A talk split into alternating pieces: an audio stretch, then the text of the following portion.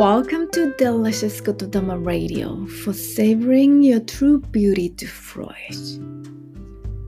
ドクターマミのデリコトラジオへようこそ。デリシャスな言葉に表現される命の美しさを私、癒しのドクターマミがつらつら語り、味わい、分かち合い、ちょこっと瞑想で締めくくるポッドキャスト、デリコトラジオです。一人一人が自分らしく生き生きと輝く命の繁栄 flourishing という状態を祈り予祝し心を込めてお届けいたします。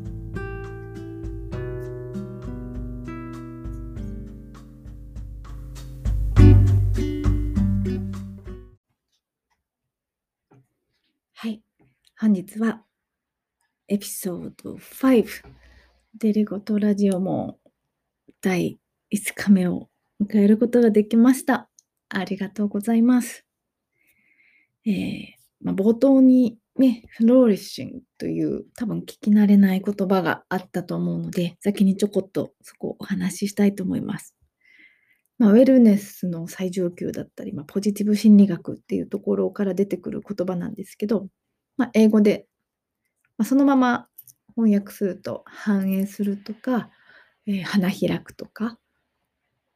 そんな意味合いがあるんだけど、まあ、どういう意味で使われてるかっていうと生き生きと、まあ、その人らしく輝いている状態っていうふうに言うと一番分かりやすいかなと思います。まあ、ウェルネスにおいてもポジティブ心理学においても、ま、やっぱりいろいろ生きていたらありますよね。けどどんな状態でもそれでも特に例えば困難な時でも希望を見出し生きていくそしてまた日々の生活の中にも喜びや楽しみを見出して生きていくことのできる、まあ、しなやかな強さ。そういったことを指したりするんですよね。まあ、ポジティブ心理学っていうのは、まあ、普通心理学ってなんで病んじゃったんだろう、どこでどう間違ったんだろうっていう、まあ、病理学と一緒で、問題を、まあ、見つけようとする学問なんですね。で、ポジティブ心理学は、いやでも何があっても、それでも生きていく強さとか優しさとか、むしろそこで培ったものが後世、その後生かされていくことがある。まあ、本当に歴史上のヒーローって言われる方って、そういう人たちばかりですよね。そしてでも私たち自身も振り返ってみれば、そうじゃないですか。辛いこととか大変なこととかもちろんあったと思うんですけど、それでも、だからこそ、それを乗り越えてきた、なんとかしてきた、そしてだから今ここにいる。まあ、っていうことで、そのフローリッシング、まあ、本当にだからこそさらに私たちが私らしく生き生きと輝いている状態を、まあ、分かっちゃったり、応援したり、まあ、そういう言霊をね、交えながらお送りしていきたいと思います。そして今日は早速ちょこっとご感想とかをいただいているので紹介したいと思います。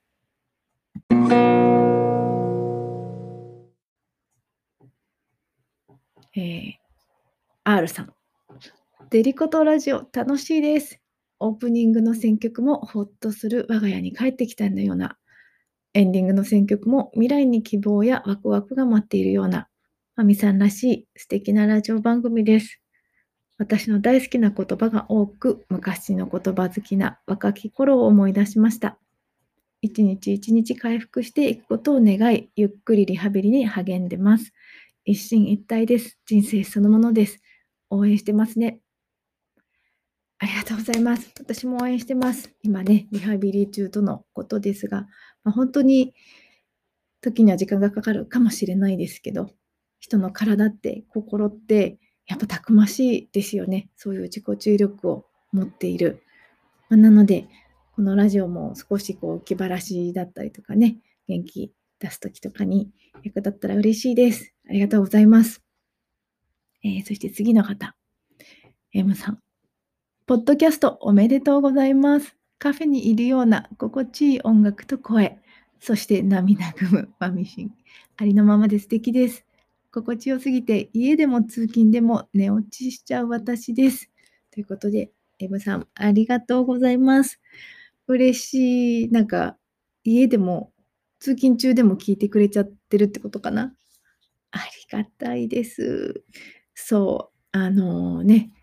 えー、ポッドキャスターとしては失格かもしれませんけど、そう、感極まって泣いたり怒ったり、まあでも今までのラジオもそうですけど、やっぱそのありのままで私でいたいと思うし、だから最初にあったように、ありのままの本当に本来のあなたが生き生きとした状態であることを共にその喜びを分かちたいと、分かち合いたいと思うからこそ、まあ、私が嘘ついてたら、まあ、そもそも論に戻るんでね、えー、どんな私でも、まあ、分かち合っていきたいなと思っています。まあ、なので本当に嬉しいです。エムさん、ありがとうございます。うん、寝落ちして電 車乗り過ごさないようにだけ気をつけてくださいね。私、昔 ありました、そういうのね。はい、では、T さん。マーミーさんこれすごいすごい伸びてびっくりマークもいっぱいあります。デリコトラジオを聞きました。いつもありがとうございます。活動的怠惰、思い当たる節ありすぎです。勉強になります。いや、こちらこそありがとうございます。まあ、このね、ラジオをさせていただく上で、まあ、自分なりにこう、思ったことをリサーチしたりとかして、自分もやっぱりすごく励まされるし、自分もすごく勇気づけられるし、もう皆さんのおかげさまです。ありがとうございます。はい。ということで、こんな風にもしお便りとかいただいたらご紹介したいと思いますので、LINE アットとか Facebook でよかったらメッセージください。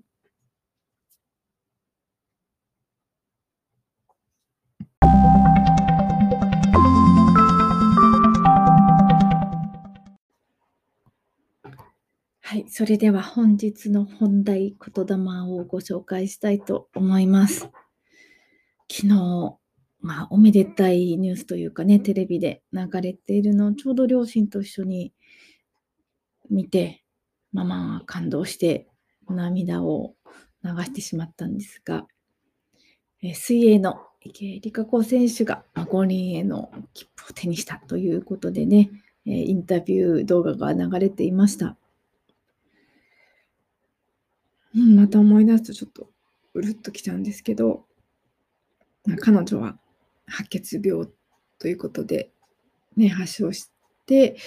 ま、抗がん剤治療とか、ね、続けていて、それからの復帰なんですよね。なので、一時は15キロとか体重も減少して、まあ、今9キロ戻ったとかっていうね、話を父がしてくれましたけど、まあ、その彼女が今の気持ちは？って言われた時に、あ、そう長、長くあるので、ちょっと今日の言霊のところだけ抜粋してますけど、よかったらちょっとこうね、インターネットで見てみてください。あその彼女の言葉、すごく辛くて、しんどくても、努力は必ず報われるんだなと思った。まあ、この言葉ね、もう努力した彼女だから言えるよねっていうのもそうだし、やっぱりそのね、がんとこう向き合っていくその治療であったりっていうのは、まあ、まあ、人それぞれもちろん違うけど、ある程度、こう、私も大切な人たち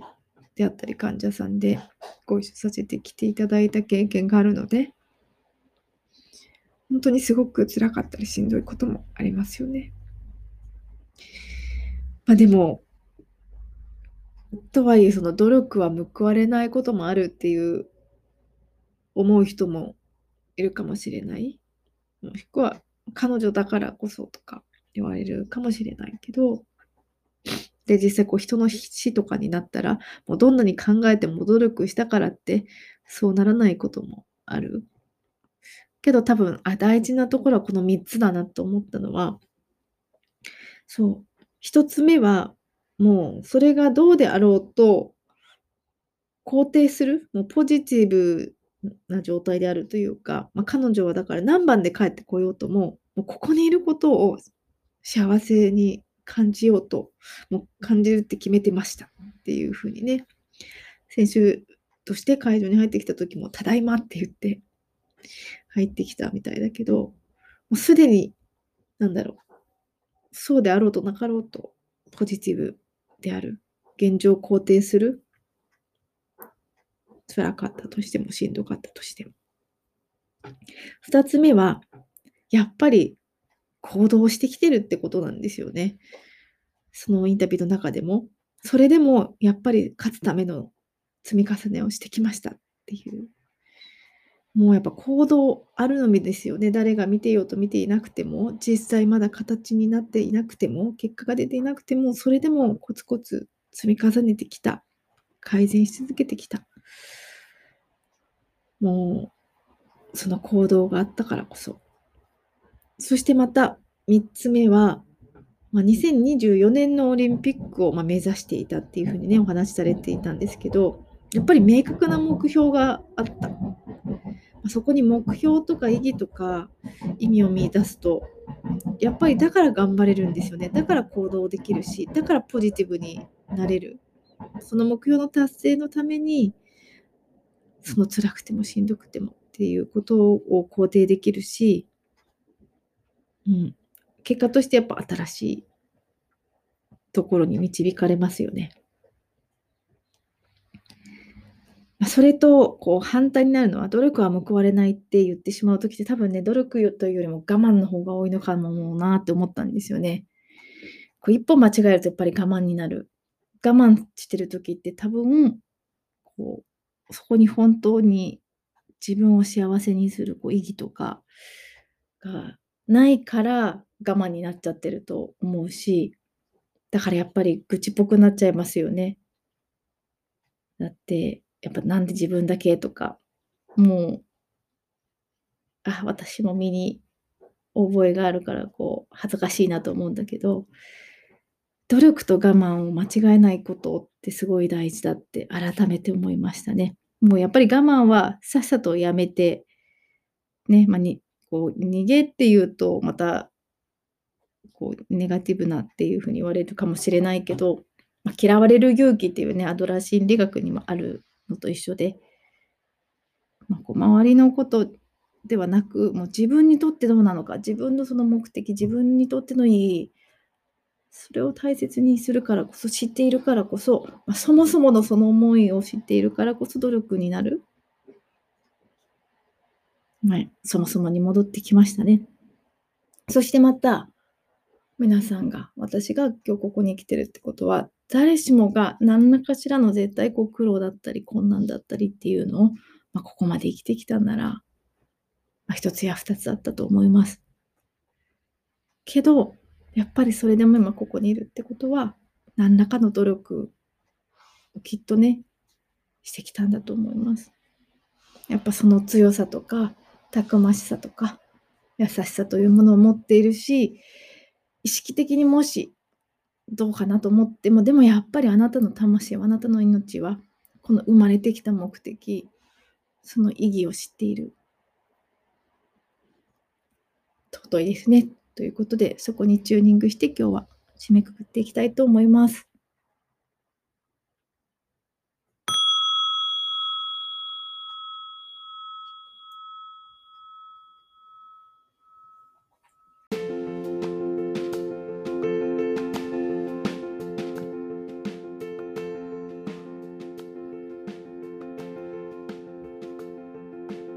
私は命を持って生まれてきています。私は今日ここに生きています。私の命は目的を持っています。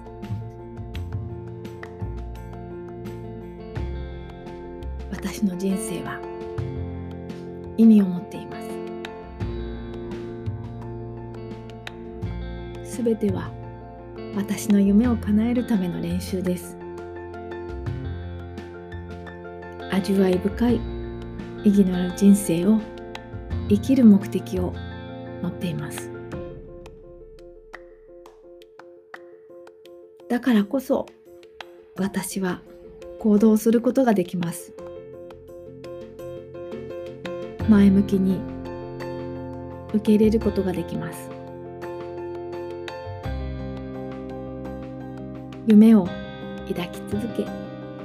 私自身を幸せに笑顔に満足させることができます。それを私自身に許すことができます。大変な苦労困難の時も耐え乗り越えることができます。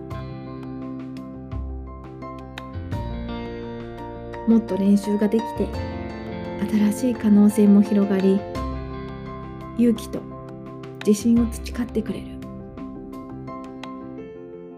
その意義を希望を見出すことができます。どんな状況であろうと私はそこに私の人生に私の命に目的を意味を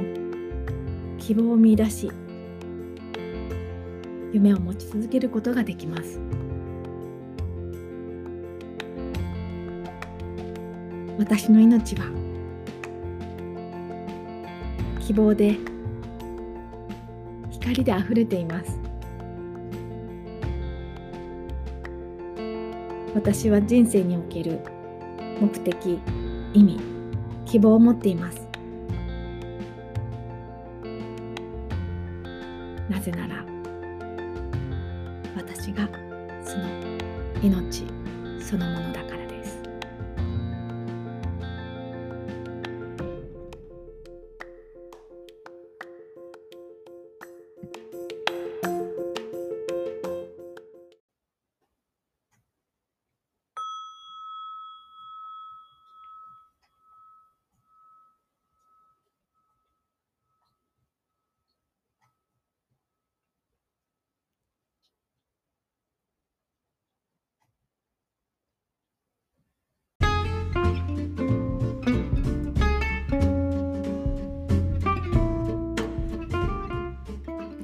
それでは本日エピソード5のデリコとラジオはご感想のご紹介とそしてまた本当に感動の池理香子選手のお言葉すごく辛くてしんどくても努力は必ず報われる。そう。そこに意味があるからもう我慢はやめて前向きに明るく健やかに健全に軽やかに努力してまいりましょう。もうそんなにも希望と意味と光に満ち溢れたあなたに今日も心からありがとうございます。Thank you so much for listening to Delicious Kotodama Radio. Have a good day. Bye.